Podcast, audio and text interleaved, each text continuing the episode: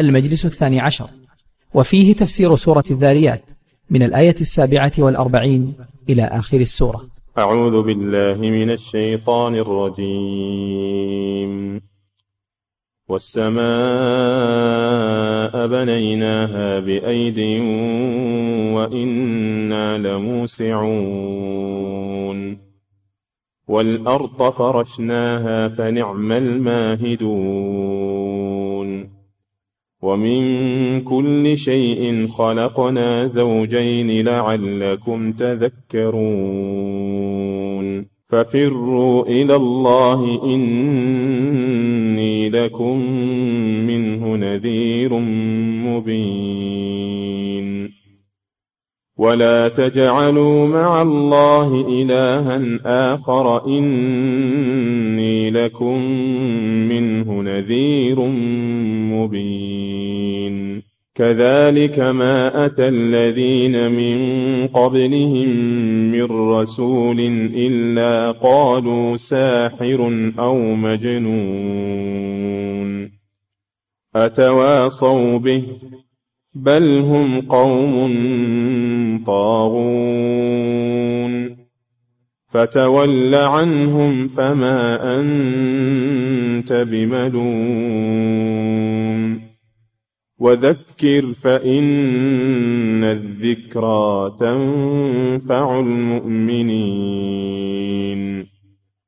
وما خلقت الجن والإنس إلا ليعبدون.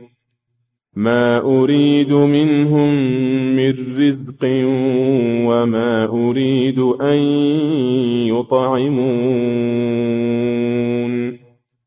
إن الله هو الرزاق ذو القوة المتين فإن للذين ظلموا ذنوبا فإن للذين ظلموا ذنوبا مثل ذنوب أصحابهم فلا يستعجلون فويل للذين كفروا من يومهم الذي يوعدون بسم الله الرحمن الرحيم. الحمد لله رب العالمين. صلى الله وسلم على نبينا محمد وعلى آله وأصحابه أجمعين. لما بين الله سبحانه وتعالى في الآيات السابقة إهلاك الأمم الكافرة المعاندة للرسل بين سبحانه وتعالى في هذه الآيات قوته وقدرته وأنه لا يعجزه شيء وأنه وأن الكفار الذين في عهد النبي صلى الله عليه وسلم فإنهم لا يعجزون الله كما لم تعجزه الأمم السابقة. وفي هذا تسلية للرسول صلى الله عليه وسلم ليصبر على أذى قومه وينتظر الفرج من الله سبحانه وتعالى ونصرة الحق وأهل الحق وخذلان أهل الباطل فإن هذه سنته سبحانه وتعالى في خلقه. فلا يتعجب من كبرياء وغطرسة الكفرة المعاصرين إذا نظرنا إلى ما حصل من الأمم السابقة فلا نتعجب من هذا. فإن لهم سلفا كان لهم تاريخ معروف هؤلاء سيحصل لهم ما حصل للأمم السابقة إن لم يتوبوا إلى الله عز وجل. قال تعالى والسماء بنيناها بأيد السماء مأخوذة من السمو وهو الارتفاع والسماء لها معنيان كما سبق وتكرر ذكره. المعنى الأول المراد بها السماء المبنية ذات الأجرام. والمعنى الثاني يراد بها العلو يراد بها العلو فقط. فكل ما علاك فهو سماء سواء كان سماء مبنية أو سماء فضائية. فالفضاء العلوي يسمى سماء. وأنزلنا من السماء يعني من السحاب سمي سماء لارتفاعه. السماء بنيناه السماء بالنصب على أنه مفعول لفعل مقدر. يدل عليه الفعل الموجود تقدير وبنينا السماء بنيناها بأيد. يقدر فعل من جنس الفعل المذكور وهو الذي نصب المفعول. وهذا يسميه النحويون يسمونه الاشتغال. يسمونه الاشتغال. وهو باب معروف في النحو. بنيناها أي جعلناها بناء. مرتفعا. فالبناء هو مرتفع الذي جعل لكم الأرض فراشا والسماء بناء يعني سقفا مرتفعا. فمعنى بنيناها أي رفعناها وجعلناها سقفا للأرض وجعلنا السماء سقفا محفوظا. وهم عن آياتها معرضون بأيد أي بقوة. أيد ليس جمع يد. كما يتوهم بعض الناس وإنما بمعنى القوة بنيناها بأيد أي بقوة. كما في قوله تعالى واذكر عبدنا داود ذا الأيد. يعني القوة يعني القوة. أولي الأيدي والأبصار يعني أولي القوة من الرسل.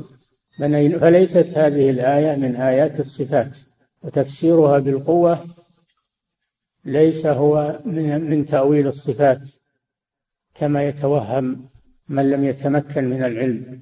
ليس هذا من تأويل الصفات لأن هذه ليست من آيات الصفات الذاتية فليس المراد بالأيدي هنا جمع يد. وإن كان الله جل وعلا له يدان وله يد سبحانه وتعالى كما جاء في الآيات صفات ذاتية لكنها ليست هي المرادة هنا سماء بنيناها بأيد.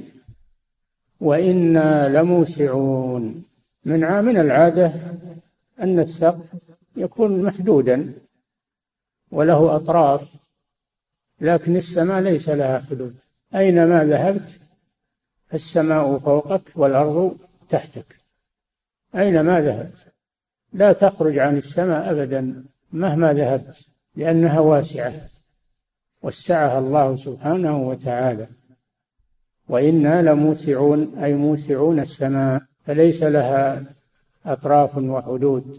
وقيل لموسعون أعم من توسيع السماء وإنما الله جل وعلا واسع عليم وهو موسع الأرزاق وموسع المخلوقات.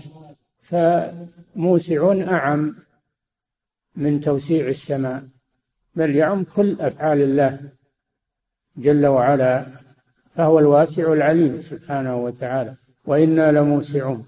ثم قال جل وعلا والأرض فرشناها الأرض تحت السماء فراش جعلها الله فراشا يفترشها الخلق يفترشونها ينامون عليها ويمشون عليها ويبنون عليها فهي فراشهم الذي جعل لكم الأرض فراشا والسماء بناء والأرض فرشناها وإعرابه كما قبله والأرض منصوب بفعل مقدر من جنس الفعل المذكور وهو من باب الاشتغال تقدير وفرشنا الأرض فرشنا وفرشها فرشها مدها وهو الذي مد الأرض فالأرض ليس لها نهاية أينما ذهبت فالأرض تحت.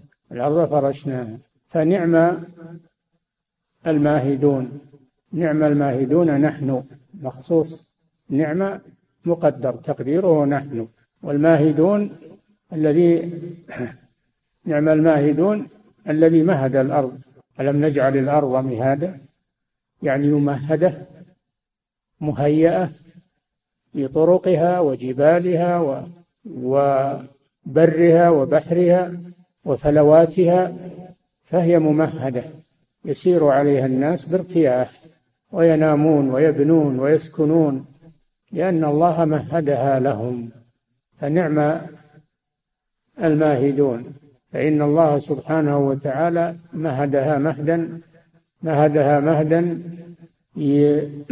يغطي ويغطي مصالح العباد ولا يقصر عن مصالح عن مصالح العباد.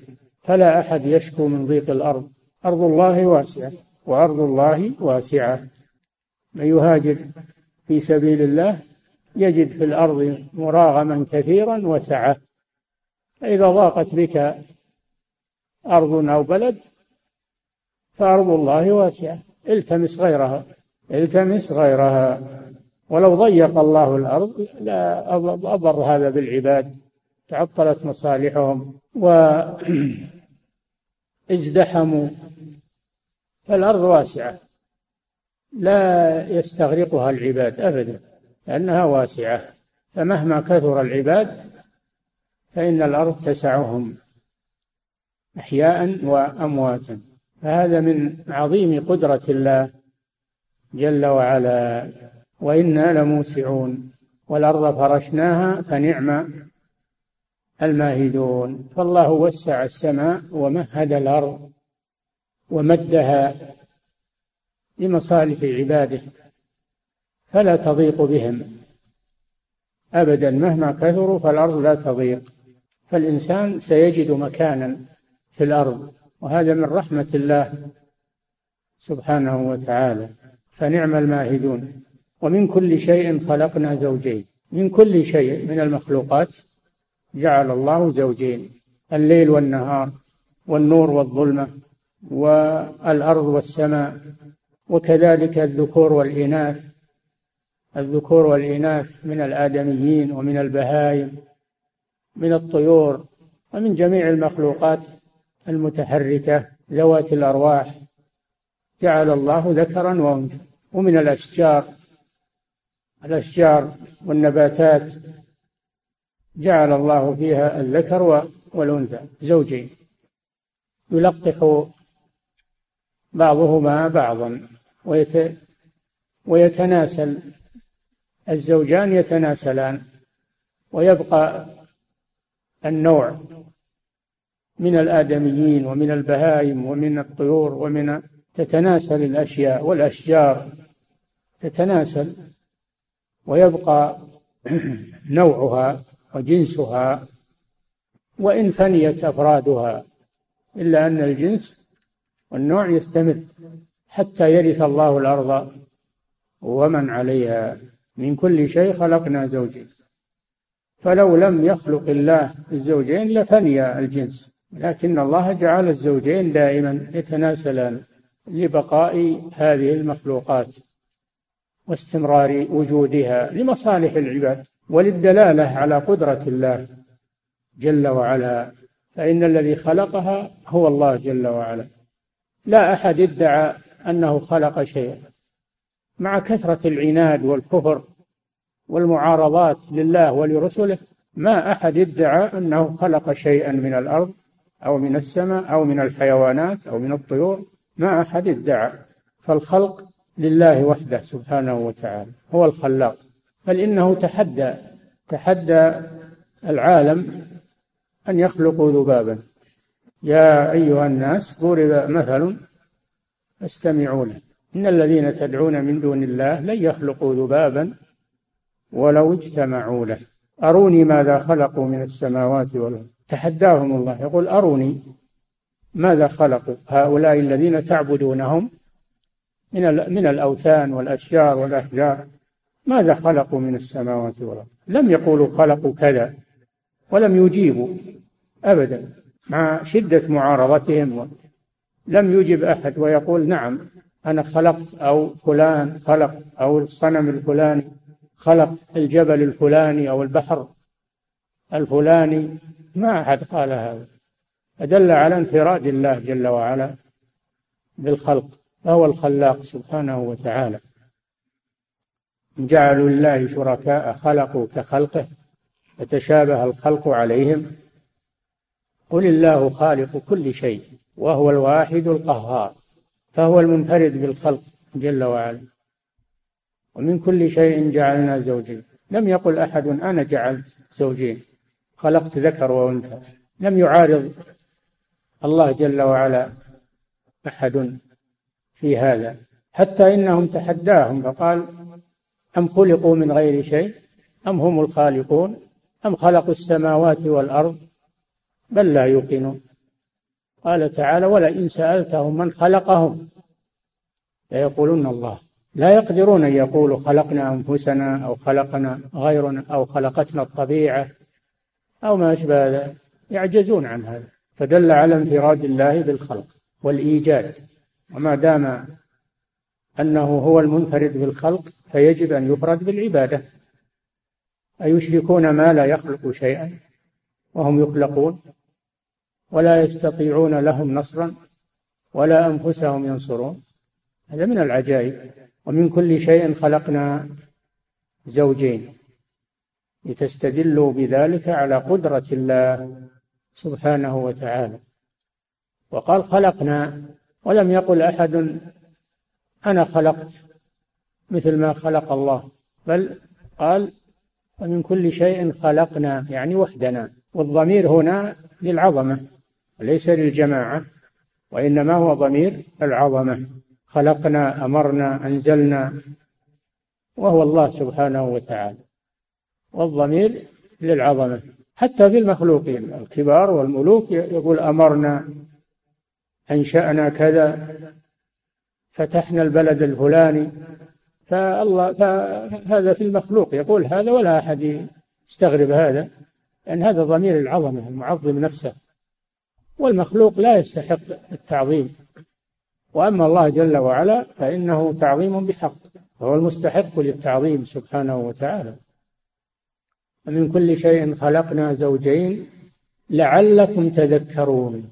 إذا تفكرتم في المخلوقات ورأيتم كيف تتناسل وكيف تتكاثر وكيف تتنوع عرفتم قدرة الله جل وعلا التي لا يعجزها شيء.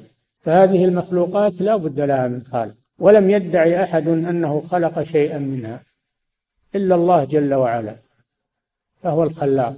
فإذا تفكرت في هذه المخلوقات دلتك على عظمة الخالق جل وعلا. ولهذا يقول الشاعر فيا عجبا كيف يعصى الإله؟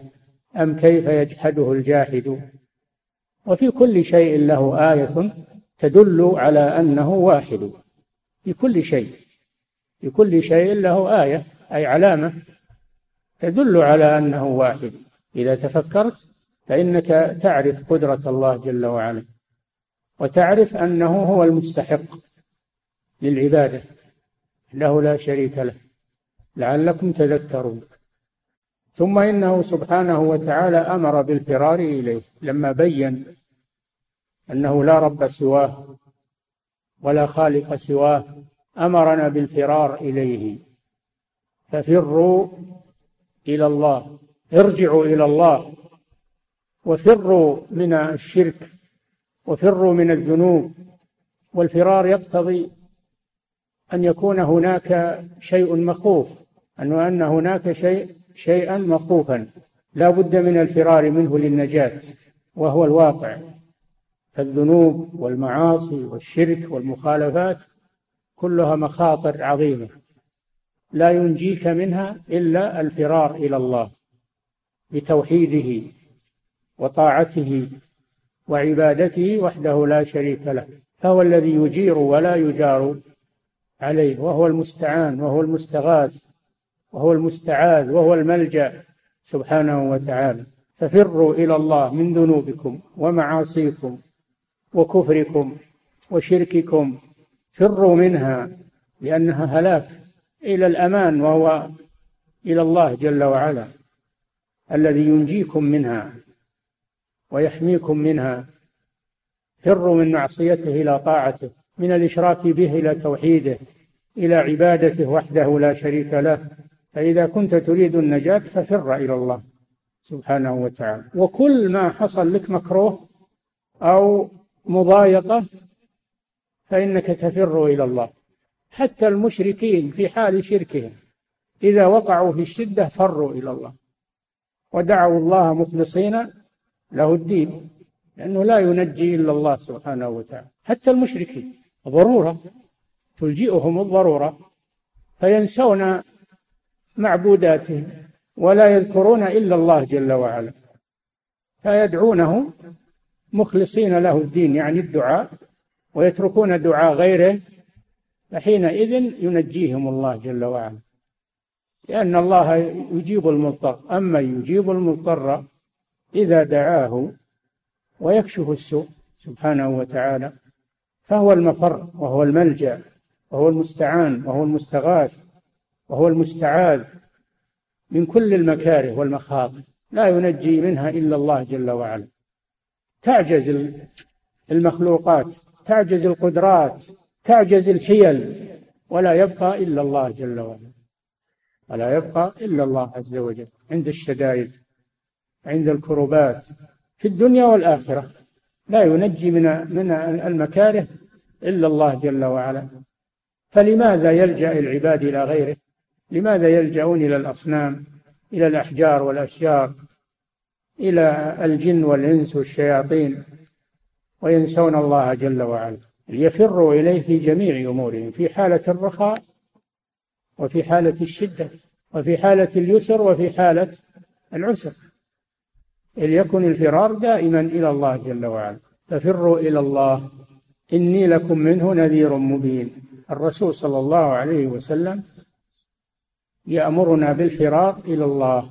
إني لكم منه أي من الله. فهو مرسل من الله. لا من عند نفسه ولا من عند غيره. إنما هو مرسل من الله رسول الله. إني لكم منه نذير. والنذير يكون يحذر من الشيء المكروه والبشير يبشر بالخير. الرسول صلى الله عليه وسلم بشير ونذير بشير لأهل الطاعة والاستقامة بالخير ونذير لأهل الشر والشرك والكفر والمعاصي نذير لهم من الشر. وهذا من رحمة الله هذا من رحمة الله أنه يدعونا إلى الرجوع إليه ودعائه وعبادته من أجل أن ينقذنا من المكاره ويمدنا بالمنافع. هذا من رحمته سبحانه وتعالى. وإلا فهو غني عنا كما في الحديث القدسي لو أن أولكم وآخركم. يقول الله جل وعلا يا عبادي لو أن أولكم وآخركم وإنسكم وجنكم كانوا على أفجر قلب رجل منكم ما نقص ذلك من ملكي شيئا. قال تعالى حكاية عن موسى عليه السلام وقال موسى إن تكفروا أنتم ومن في الأرض جميعا فإن الله غني حميد. ما ينقص ذلك من غناه ولا ينقص ذلك مما عنده وملكه تام. سواء أطعتم أو عصيتم ملكه تام. لا يزيد بطاعتكم ولا ينقص بمعصيتكم. ففروا إلى الله. إني لكم منه أي من الله نذير نذير من المكاره المستقبلة والواقعة إن لم تتوبوا إليه نذير مبين بين النذارة بين النذارة وهو صلى الله عليه وسلم بين غاية البيان وأنذر غاية الإنذار حذر ولم يكتم شيئا ولما أنزل الله عليه قوله تعالى وأنذر عشيرتك الأقربين صعد الصفا ونادى يا معشر قريش بأعلى صوته اجتمعوا إليه اجتمعوا إلى هذا الصوت وهذا الصائح ماذا يريد بهم؟ لأن من عادتهم أنه إذا حصل أو أقبل مكروه أو عدو يأتيهم نذير ويصيح فيجتمعون إليه فيحذرهم من العدو. فلما نادى بأعلى صوته في مكة على الصفا يا معشر قريش اجتمعوا إليه. فقالوا ماذا حدث؟ فقال صلى الله عليه وسلم يا معشر قريش اشتروا أنفسكم لا أغني عنكم من الله شيئا. يا بني فلان يا بني فلان وعدد من بطون قريش. إلى أن قال يا بني هاشم. ثم قال يا عباس بن عبد المطلب يا صفية عمة رسول الله. ثم قال يا فاطمة بنت محمد اشتروا أنفسكم لا أغني عنكم من الله شيئا. لا أغني عنكم من الله شيئا. فبلغ صلى الله عليه وسلم البلاغ البلاغ المبين. ولما قال له أبو لهب تبا لك ألهذا جمعتنا؟ أنزل الله جل وعلا قوله تعالى تبت يدا أبي لهب وتب ما أغنى عنه ماله وما كسب سيصلى نارا ذات لهب وامرأته حمالة الحطب في جيدها حبل من مسد. فأبو لهب وامرأته مشركون معاندون للرسول صلى الله عليه وسلم. أخبر الله جل وعلا أنهم من أهل النار ولم ينفعهم قرابتهم من رسول الله صلى الله عليه وسلم. أفروا إلى الله إني لكم منه نذير مبين. يعني بين النذارة ولم يكتم النذارة أو يجعلها لقوم دون قوم وإنما أنذر الجميع. فإن تولوا فقل آذنتكم على سواء. بلغ صلى الله عليه وسلم البلاغ المبين. ولم يبق شيئا مكتوما أو خفيا. إني لكم منه نذير مبين. ولا تجعلوا مع الله إلها آخر. تحذير من الشرك ونهي عن الشرك. لا تجعلوا مع الله إلها آخر. يعني معبودا. معبودا آخر تعبدونه مع الله. من الأصنام والأوثان والأشجار والأحجار والأولياء والصالحين. لا تجعلوا مع الله إلها آخر أيا كان هذا الإله سواء كان من الملائكة أو من الرسل أو من الأولياء والصالحين أو من الم... من الأوثان والأشجار والأحجار أي إله. لا تجعلوا مع الله إلها آخر أي معبودا سواه سبحانه وتعالى. هذا إنذار إنذار آخر. إني لكم منه نذير مبين. إني لكم منه أي من الله نذير عن هذا الشرك واتخاذ الآلهة من دون الله لأنه الإله الحق جل وعلا. وما سواه فهو مألوه بالباطل. ذلك بأن الله هو الحق وأن ما يدعون من دونه هو الباطل وأن الله هو العلي الكبير. وهذا معنى لا إله إلا الله. لأن معنى لا إله نفي لجميع الآلهة واستثناء الله جل وعلا وحده هو الإله الحق إلا الله فهو الإله الحق فأبطل جميع الآلهة إلا الله جل وعلا. فإن فإن إلهيته وعبادته حق. ثم قال سبحانه وتعالى مسليا رسوله مما يتعرض له من الأذى والمضايقات من المشركين. قال كذلك ما أتى الذين من قبلهم من رسول كذلك أي مثل فعل هؤلاء الذين آذوك وكذبوك ووصفوك بالأوصاف الذميمة هذا ليس شيئا جديدا وهم سبقوا لمثل هذا فأخذهم الله سبحانه كما ذكر في هذه السورة كما ذكر في هذه السورة. كذلك ما أتى أي مثل ما حصل لك حصل لمن قبلك. ما أتى الذين من قبلك من الأمم من رسول من الله جل وعلا إلا قالوا ساحر أو مجنون. ليس رسولا وإنما هو ساحر. وما معه من الآيات إنما هي آيات سحرية يسحر بها الناس وليست معجزات دالة على رسالته وإنما هي سحر تخيل كذب إلا قالوا ساحر أو مجنون. وليس له عقل مخبل يهرف بما لا يعرف ويقول ما لا يتصور لأن المجنون ما يدري وش يقول مخبل ما يدري وش يقول وصفوا الرسول بأنه مجنون والعياذ بالله إلا قالوا ساحر أو مجنون. حتى لم يثبتوا على رأي واحد أحد يقول ساحر وأحد يقول مجنون وأحد يقول كاهن وأحد يقول كذاب. فلا يدرون ماذا يصفون الرسول به لأنهم يتخبطون إلا قالوا ساحر أو مجنون. قال الله جل وعلا أتواصوا به؟ استفهام إنكار. يعني هل رأى بعضهم بعضا؟ هل أمتك رأت الأمم السابقة؟ رأت قوم نوح وقوم هود وقوم صالح قوم شعيب وقوم إبراهيم؟ هل رأوهم حينما قالوا مثل قولهم؟ ما رأوهم. لكن هذه طبيعة الكفار في كل وقت. هذه طبيعة الكفار في كل وقت ولو لم يوصي بعضهم بعضا. فطريقتهم واحدة. طريقة قومك كطريقة أقوام الرسل السابقين. فلا تعجب من هذا أو تضجر من هذا. فاصبر كما صبر أولو العزم من الرسل ولا تستعجل لهم. ما يقال لك إلا ما قد قيل للرسل من قبلك. هذا تسلية للرسول صلى الله عليه وسلم. كذلك ما أتى الذين من قبلك من رسول إلا قالوا ساحر أو مجنون.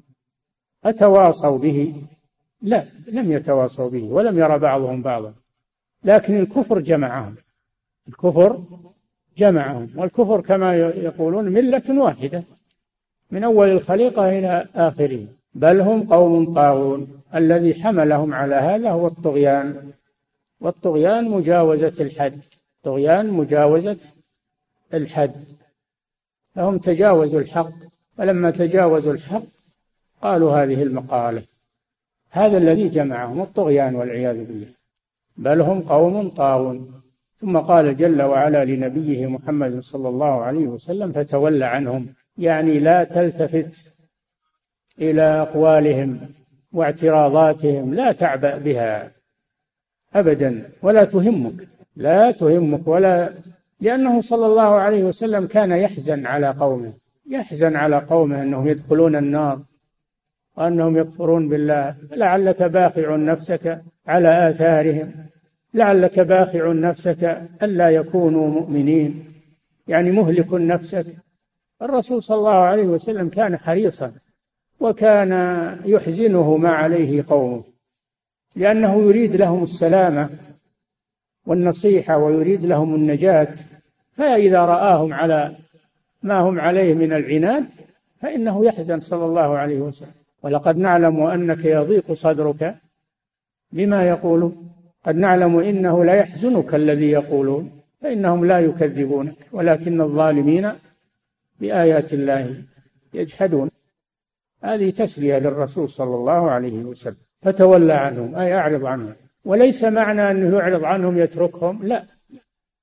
يذكرهم يعرض عن أذاهم ولا يلتفت إليه ولا يحزنه أيضا لأن حسابهم على الله جل وعلا. إن عليك إلا البلاغ إن عليك إلا البلاغ. فإنما عليك البلاغ وعلينا الحساب. فذكر إنما أنت مذكر لست عليهم. بمسيطر. قالوا هذه الآية نزلت في مكة. يوم كان الرسول منهيا عن القتال لأن المسلمين لا يستطيعونه فأمر بالإعراض عنهم والاستمرار في الدعوة إلى الله. ولهذا قال وذكر فإن الذكرى تنفع المؤمنين. لا تيأس لا تيأس استمر على التذكير وعلى الدعوة إلى الله فإن هناك من يقبل منك من يقبل منك ويتبعك. فإن الذكرى تنفع المؤمنين فالموعظة تنفع أهل الإيمان وترقق قلوبهم وتقربهم إلى الحق. وأما الكفار الذين أصروا على كفرهم وعنادهم فلا تنفع فيهم التذكير لكن يكون حجة عليهم يوم القيامة. يكون حجة عليهم يوم القيامة.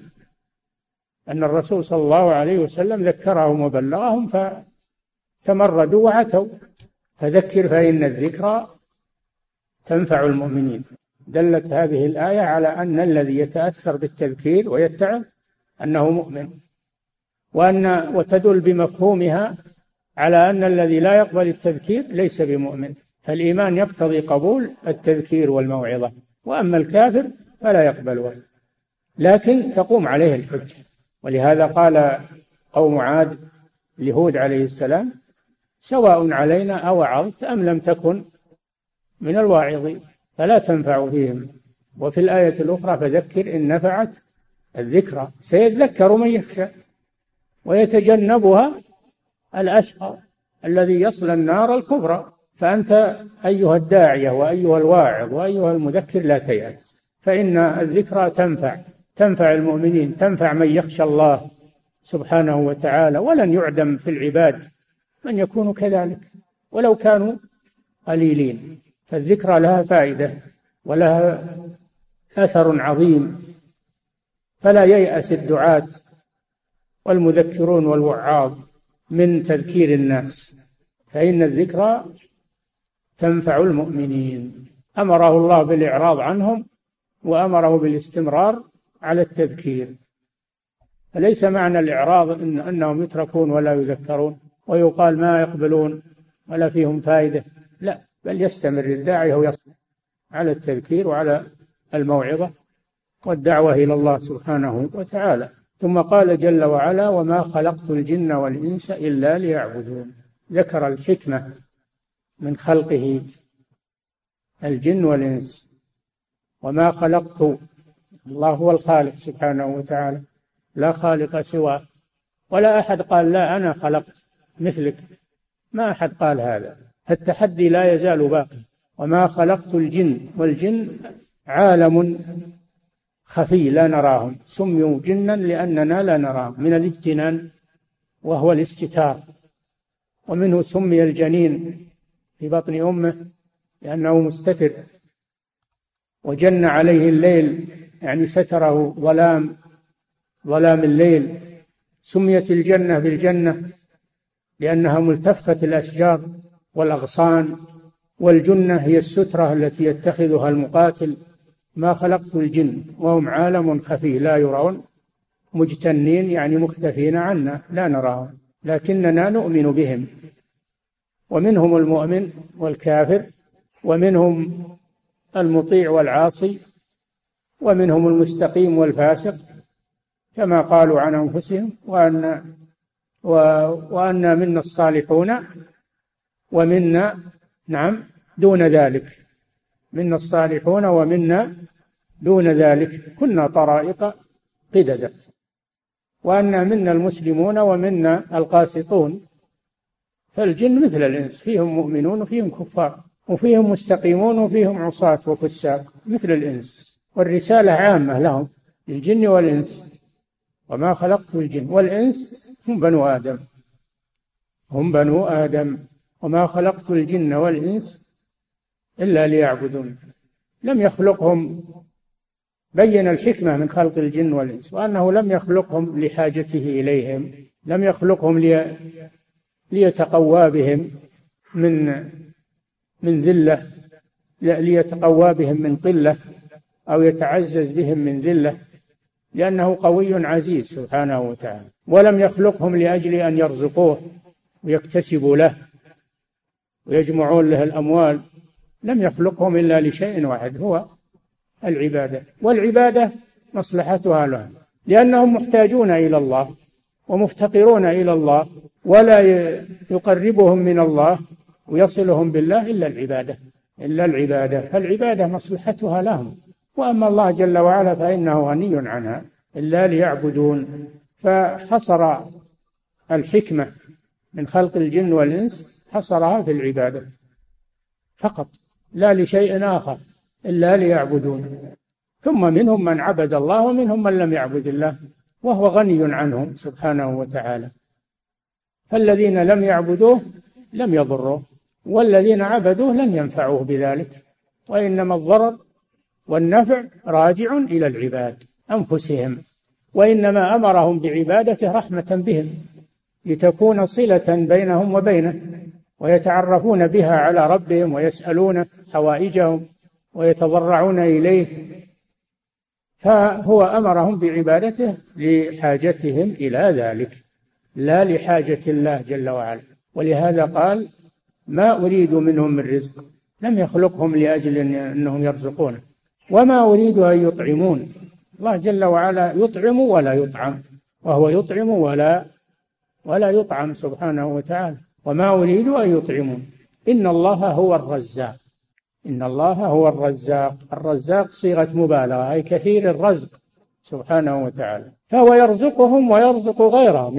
يرزق الجن والإنس ويرزق الحيوانات ويرزق الحشرات ويرزق من لا ترونه ولا هو القائم بأرزاق عباده سبحانه وتعالى في البر والبحر. المخلوقات كلها بأنواعها من الذي يرزقها؟ من الذي يوصل إليها غذاءها؟ من الذي يهيئ لها مصالحها؟ هو الله جل وعلا. كل له رزق على هذه على هذه الأرض. وما من دابة في الأرض إلا على الله رزقها. تكفل الله برزقه. وكأي من دابة لا تحمل رزقها. الله يرزقها وإياكم. الطير تغدو خماصا يعني جائعة وتروح بطانا ترجع آخر النهار شبعة.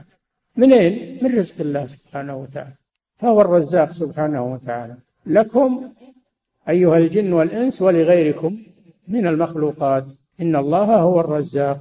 ذو القوة. ما هو بحاجة إليكم. ضعيف يبي أحد يناصره يأيده. من الجنود ومن لا الله جل وعلا قوي بذاته قوي بذاته سبحانه وتعالى. إن الله هو الرزاق ذو القوة صاحب القوة. والقوة صفة من صفات الله وقوته لا لا تضاهى ولا تغالب سبحانه وتعالى. كل قوة فإنها ضعيفة أمام قوة الله سبحانه وتعالى. ولهذا لما قالت قوم هود من أشد منا قوة؟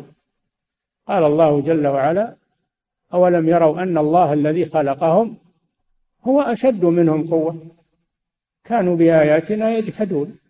فكل القوى والقدرات كلها ضعيفة أمام قوة الله جل وعلا وقدرته. لا يعجزه شيء في الأرض ولا في السماء سبحانه وتعالى. إن الله هو الرزاق ذو القوة. المتين. شديد القوة. شديد القوة. فالمتين صفة لله سبحانه وتعالى. ذو القوة هذه صفة. المتين صفة أخرى.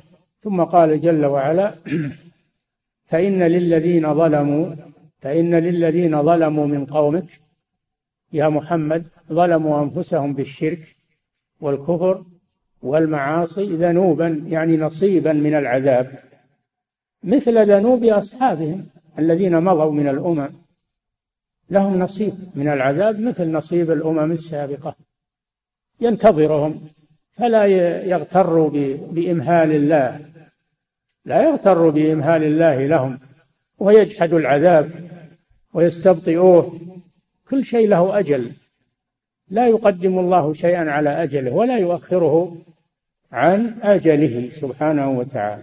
فإن للذين ظلموا والظلم هنا يراد به ظلم الشرك وظلم المعاصي وظلم العباد أيضا لأن الظلم ثلاثة أنواع. ظلم بين العبد وبين ربه وهو الشرك وهو أعظم الظلم. إن الشرك لظلم عظيم والظلم وضع الشيء في غير موضعه فالمشرك وضع العبادة في غير موضعه. هذا هو الظلم العظيم.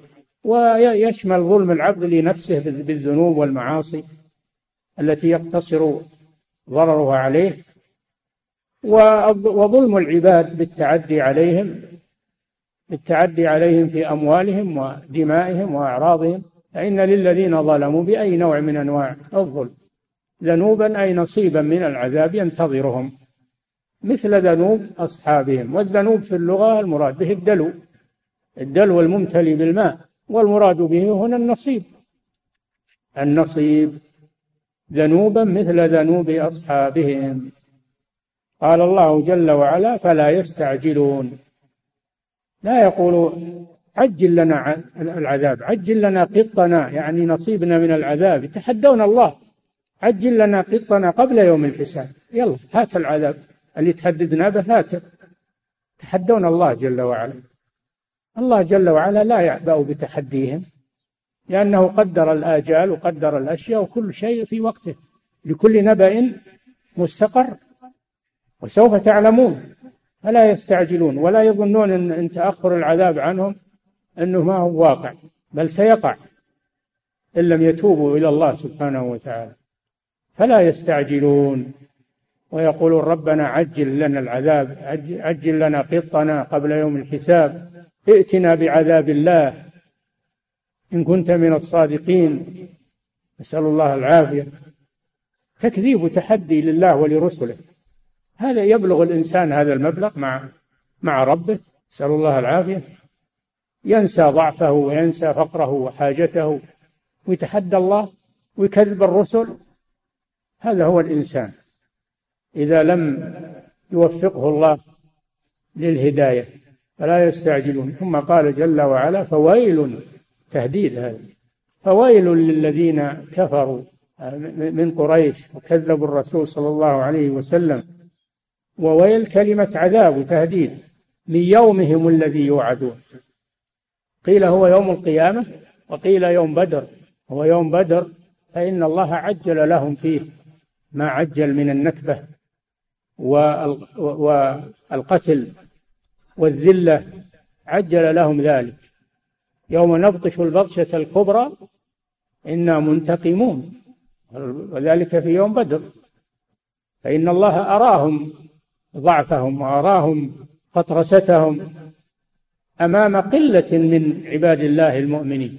فويل للذين كفروا من يومهم الذي يوعدون. فإنه آت لا محالة ولكنه لا يأتي إلا في أجله. الذي ضربه الله سبحانه وتعالى له فلا يستعجلون ويقولون عجل عجل من باب التحدي. فإذا نزل بهم فلا يستطيعون الخلاص منه ولا يستطيعون مقاومته ولا يستطيعون مدافعته.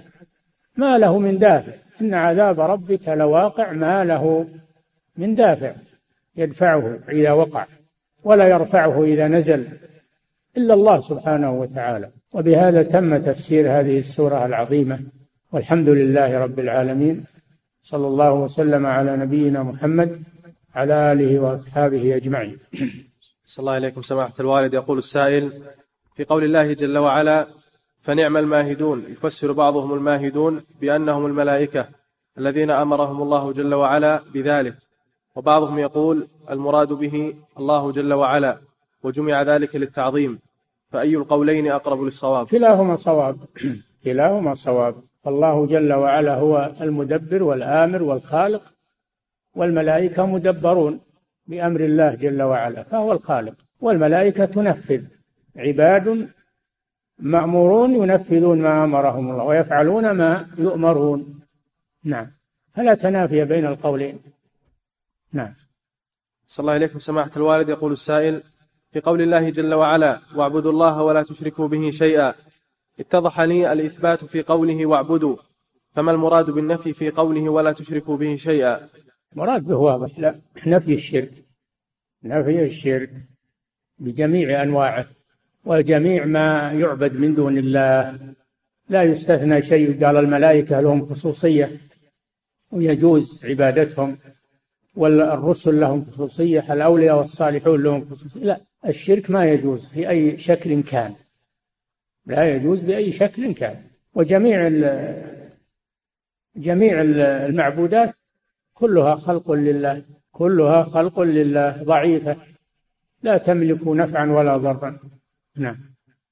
صلى الله عليكم. سماحة الوالد يقول السائل سمعت أحد المفسرين عندما فسر قوله تعالى واذكر عبدنا داود ذا الأيدي إنه أواب بأن المقصود بالأيدي هي أنه كثير البذل والمشاركة في أمور الخير والإحسان وسباق لفعل الخيرات. فهل قوله صواب؟ نعم يدخل يدخل في معنى الآية. الأيد المراد بها القوة والمراد بها أيضا البذل والسخاء والإنفاق في سبيل الله. نعم. هذا من القوة أيضا. نعم. صلى الله عليكم سماحة الوالد. يقول السائل ما هو الجمع بين قول الله جل وعلا وأقيموا الصلاة وآتوا الزكاة واركعوا مع الراكعين والتي يستدل بها على وجوب الصلاة مع الجماعة وقوله تعالى يا مريم اقنتي لربك واسجدي واركعي مع الراكعين. نعم المراد ب واركعوا مع الراكعين أي صلوا مع مع الجماعة. والمراد بقوله في مريم واركعي مع الراكعين أي صلي كما يصلي غيرك من عباد الله الصالحين والمرأة لا ليس عليها جماعة بدليل السنة. تفسر السنة تفسر القرآن تبين أن المرأة ليس عليها جماعة. ثم هذا أيضا شرع من قبلنا شرعنا على أن المرأة ليس عليها جماعة. نعم. صلى الله عليكم. سماحة الوالد يقول السائل ما هو وجه تأويل بعض المفسرين لقوله تعالى ما أريد منهم من رزق وما أريد أن يطعمون حيث ذكروا ما أريد منهم أن يرزقوا عبادي أو يطعموا عبادي ما أدري والله. ما أدري. ف... أو يطعمون. ما معنى يطعمون يطعموا عبادي إلا على وجه أن أنه جاء في الحديث أن, أن من زار مريضا ف والله جل وعلا يقول مرضت فلم تعدني. قال كيف أعودك وأنت رب العالمين؟ قال لو زرت أن عبدي فلانا مرض فلو زرته لوجدتني عنده. آه، عطشت ولم تسقني كذا وكذا. ثم يبين أنه لو سقى ولو أطعم عباد الله لوجد ذلك عند الله سبحانه وتعالى فلا مانع. نعم. صلى الله عليكم سماحة الوالد. يقول السائل هل هناك فرق بين الرزق بكسر الراء والرزق بفتحها؟ الرزق اسم للشيء وأما الرزق فهو مصدر. مصدر رزق يرزق رزقا. وأما الرزق فهو اسم للطعام للشراب للكسوة يسمى رزق. نعم. صلى الله عليكم سماحة الوالد. يقول السائل سمعت أحد أئمة الصوفية يقول لا تقرأوا سورة الفجر وسورة المسد احتراما لمشاعر النبي صلى الله عليه وسلم لأن هذا خاص بالنبي عليه الصلاة والسلام. سورة إيش؟ سورة الفجر وسورة المسد. مش على سورة الفجر. الظاهر يقصد سورة عبس عبس وتولى جاءه الأعمى ويقول هذه ما تقرأ لأن فيها عتاب للرسول صلى الله عليه وسلم وسورة تبت لأن فيها ذم لع- لعم الرسول صلى الله عليه وسلم. يعني كأنه يستدرك على الله والعياذ بالله. هذا يدل على أن قرابة الرسول إذا لم يؤمنوا فإنهم يكونون من أحط الناس وأخسر الناس ولو كانوا أقارب للرسول صلى الله عليه وسلم. وسورة عبسة تدل على أنه لا يحتقر المؤمن ولو كان أعمى ولو كان أعرج ولو كان فقيرا. لا يحتقر لا يحتقر من أجل ذلك لأجل مظهره لأنه عبد لله مؤمن قريب من الله سبحانه وتعالى.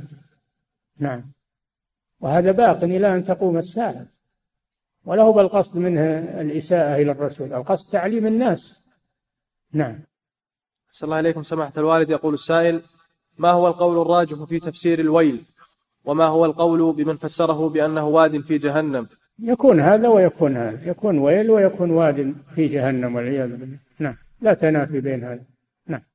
صلى الله عليكم سماحة الوالد. يقول السائل تقدم معنا أن الخلق يتناسلون إلى يوم القيامة حتى يرث الله الأرض ومن عليها. ونسمع في هذه الأزمنة أن بعضهم يقول أن هناك بعض الحيوانات التي انقرضت مثل الديناصور. فهل هذا صحيح؟ من أراد الله أنه ينقرض ينقرض. انقرضت الأمم السابقة قوم نوح وقوم عاد وقوم هود التي أهلكت انقرضت. ولم يبق إلا الذين ركبوا في السفينة مع نوح عليه السلام. فمن أراد الله أنه ينقرض ينقرض. نعم. هذا راجع إلى الله سبحانه وتعالى. كذلك الذين مسخوا قردة وخنازير من اليهود والنصارى انقطع نسلهم. ولم يوجد لهم نسل. نعم. صلى الله عليكم سماحة الوالد. يقول السائل تقدم ذكر الجن على الإنس في قوله تعالى وما خلقت الجن والإنس إلا ليعبدون هل في ذلك دليل على فضل الجن على البشر؟ لا ما يدل. لكن قالوا إن إنه يدل على أن الجن أكثر من الإنس. إن الجن أكثر من الإنس. لذلك قدمهم. الله أعلم. نعم. صلى الله عليكم سماحة الوالد يقول السائل لأجل والله أعلم أن لا يجحد أحد ويقول ما في جن وما قدمهم لأجل بيان تحقق وجودهم. الذي يقول ما في جن هذا كذب وهذا كافر والعياذ بالله إنه مكذب لله عز وجل. وأما الذي يقول فيه جن لكنهم ما, ما يدخلون في الإنسان ولا ولا اذا ما معنى قوله مجنون؟ يدخل الإنسان. وي- وقوله جل وعلا كالذي يتخبطه الشيطان من المس فهذا لا يكفر لكن يضلل ويخطأ. هذا يضلل ويخطأ لأن هذه مسألة خفية. قد لا يتبين لبعض الناس فلا يكفر من أجل ذلك. أما من ينكر وجود الجن أصلا ويقول ما لهم وجود؟ هذا يعتبر كافر لأنه مكذب لله ولرسوله. نعم. صلى الله عليكم سماحة الوالد. يقول السائل هل يصح أن نقول أن من أسماء الله عز وجل الباني والفارش أم أنها تطلق عليه سبحانه بأنها ما كل فعل من أفعال الله يؤخذ منه اسم. بخلاف العكس كل اسم يؤخذ منه صفة. وأما الأفعال فما كل فعل يؤخذ منه اسم. ويمكرون ما ويمكر الله. ما يقال الماكر؟ من أسمائه الماكر لأنه يمكر بمن يمكر بعباده. لا فما كل فعل اشتق منه اسم أو صفة. نعم. صلى الله عليكم سماحة الوالد يقول السائل إذا وقع أحد في الشرك فهل يصح أن نقول إن هذا المشرك ظلم ربه؟ ظلم ظلم بمعنى وضع العبادة في غير موضعها. هذا معناه. ولا الله ما يظلم أحد ولا ينقصه أحد سبحانه. لكن وضع العبادة في غير موضعها وهذا ظلم. نعم. صلى الله إليكم سماحة الوالد. يقول السائل ما هو الفرق بين الصفات الذاتية والصفات الفعلية والصفات الاختيارية؟ الصفات الاختيارية هي الصفات الفعلية. الصفات الذاتية هي التي لا تنفك عن الله جل وعلا أبدا كالسمع والبصر والعلم والإرادة والقدرة. وأما الصفات الفعلية فهي التي يفعلها إذا شاء سبحانه. كالنزول والاستواء. هذه صفات فعلية. والخلق والرزق صفات فعلية يفعلها إذا شاء. نعم. صلى الله عليكم سماحة الوالد. يقول السائل هل نحكم لجميع الصحابة رضوان الله عليهم بأن إيمانهم كامل؟ لا شك ولا نتهم أحد من الصحابة. ما نتهم أحد من الصحابة. وش اللي يلجأك إلى أن تسأل عن إيمان الصحابة هل كلهم كامل الإيمان ولا وش اللي يلجأك إلى هذا؟ كف عن الصحابة لا تدخل في موضوعهم أبدا. هذا هو ما عليه أهل السنة والجماعة. نعم. صلى الله إليكم سماحة الوالد. يقول السائل ما هو رأي سماحتكم في قول بعضهم ما يحتاجه التلميذ المسلم المعاصر غير المتخصص من كتب العقيدة خمسة في المئة لأن هذه الكتب ضخمتها الخصومات والصراع السياسي حول قضية الخلافة والصراع الفكري وقضايا فلسفية مثل خلق القرآن والأسماء والصفات والقضاء والقدر. هذا هذيان هذا هذيان فارغ يدل على الجهل أو على الإلحاد والعداوة للتوحيد. فهذا هذيان فارغ لا يلتفت إليه أبدا. نعم. صلى الله عليكم سماحة الوالد. يقول السائل ما هي الطريقة المثلى التي يجمع بها طالب العلم بين حفظ القرآن وتلاوته وطلب العلم. الناس يختلفون. الناس يختلفون في هذا وكل يعمل بما يتيسر له. فيحفظ القرآن في وقت ويطلب العلم في وقت يوزع وقته على هذا وعلى هذا. نعم. صلى الله عليكم سماحة الوالد. يقول السائل تقدم معنا أن طلب الدعاء من الناس مكروه سواء كان من النبي صلى الله عليه وسلم أو غيره.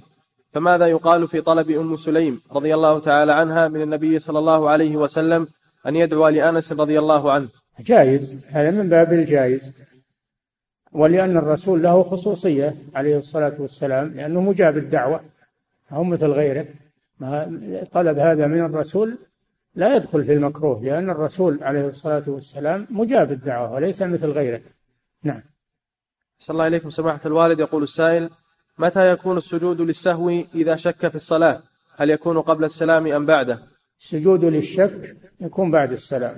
وإن سجد السجود كله قبل السلام جاز. وإن سجده كله بعد السلام جاز. إنما الخلاف في الأفضلية. فما كان عن نقص فإنه يكون قبل السلام لأنه جبران للصلاة. وما كان عن شك أو زيادة في الصلاة فإنه يكون بعد السلام لأنه ترغيم للشيطان كما جاء في الحديث وليس عن نقص في الصلاة. نعم. صلى الله عليكم سماحة الوالد. يقول السائل كيف الجمع بين قوله تعالى وما خلقت الجن والإنس إلا ليعبدون وبين قوله إني جاعل في الأرض خليفة؟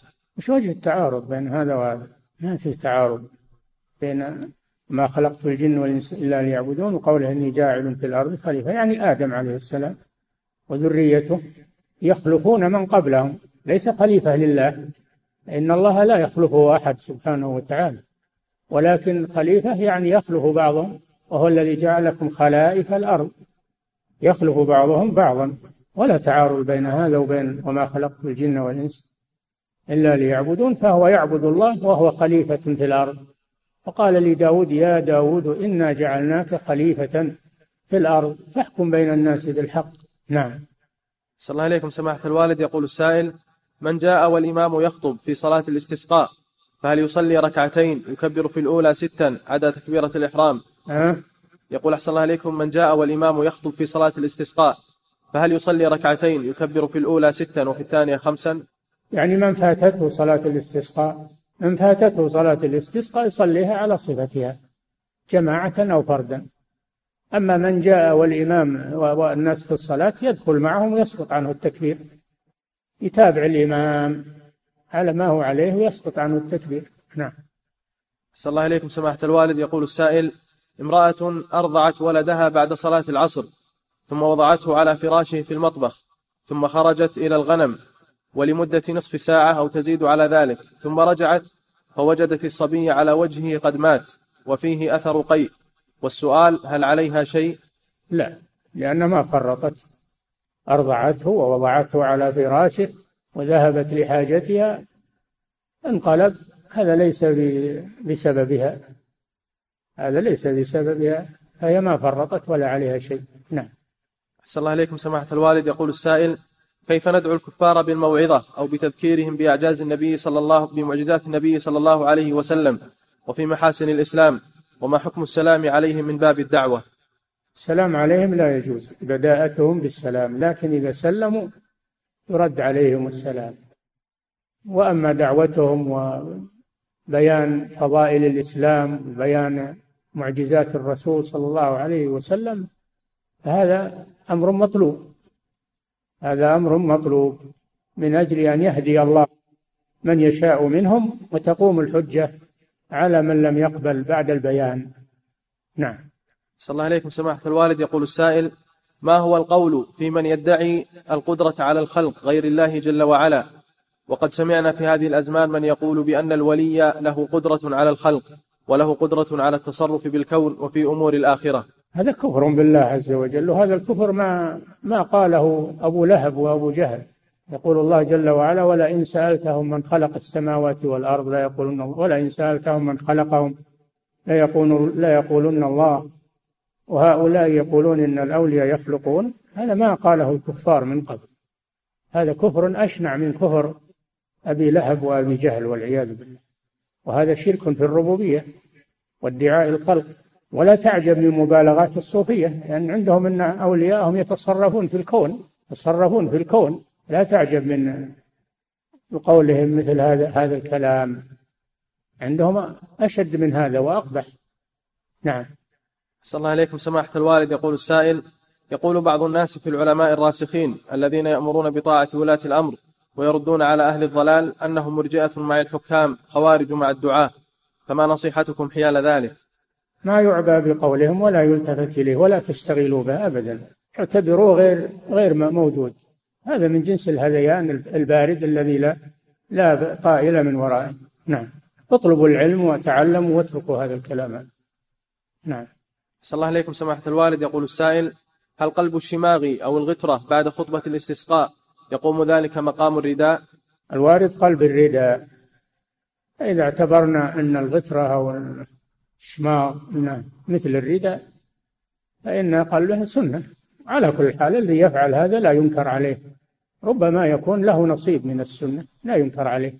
والله جل وعلا يقول فاتقوا الله ما استطعتم. والنبي صلى الله عليه وسلم يقول إذا أمرتكم بأمر فأتوا منه ما استطعتم فالذي يفعل هذا هذا مجتهد ويتحرى الخير ولا ينكر عليه. ربما يكون معه صواب إن شاء الله. نعم.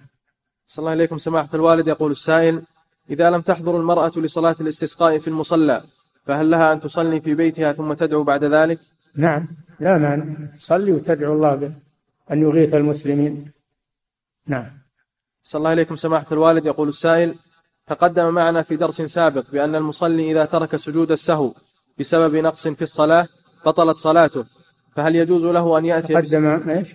يقول أحسن الله عليكم. تقدم بأن المصلي إذا ترك سجود السهو بسبب نقص في الصلاة بطلت صلاته فهل يجوز له أن يأتي بسجود السهو بعد السلام مباشرة ثم يأتي بالتشهد بعد ذلك ويسلم؟ ما أذكر أن قلنا أنه تبطل صلاته. لكن يقولون إذا ذكر قريبا يسجد وإذا تطاول الوقت أو خرج من المسجد فإنه يسقط عنه سجود السهو. نعم. انتهى أحسن الله تعالى.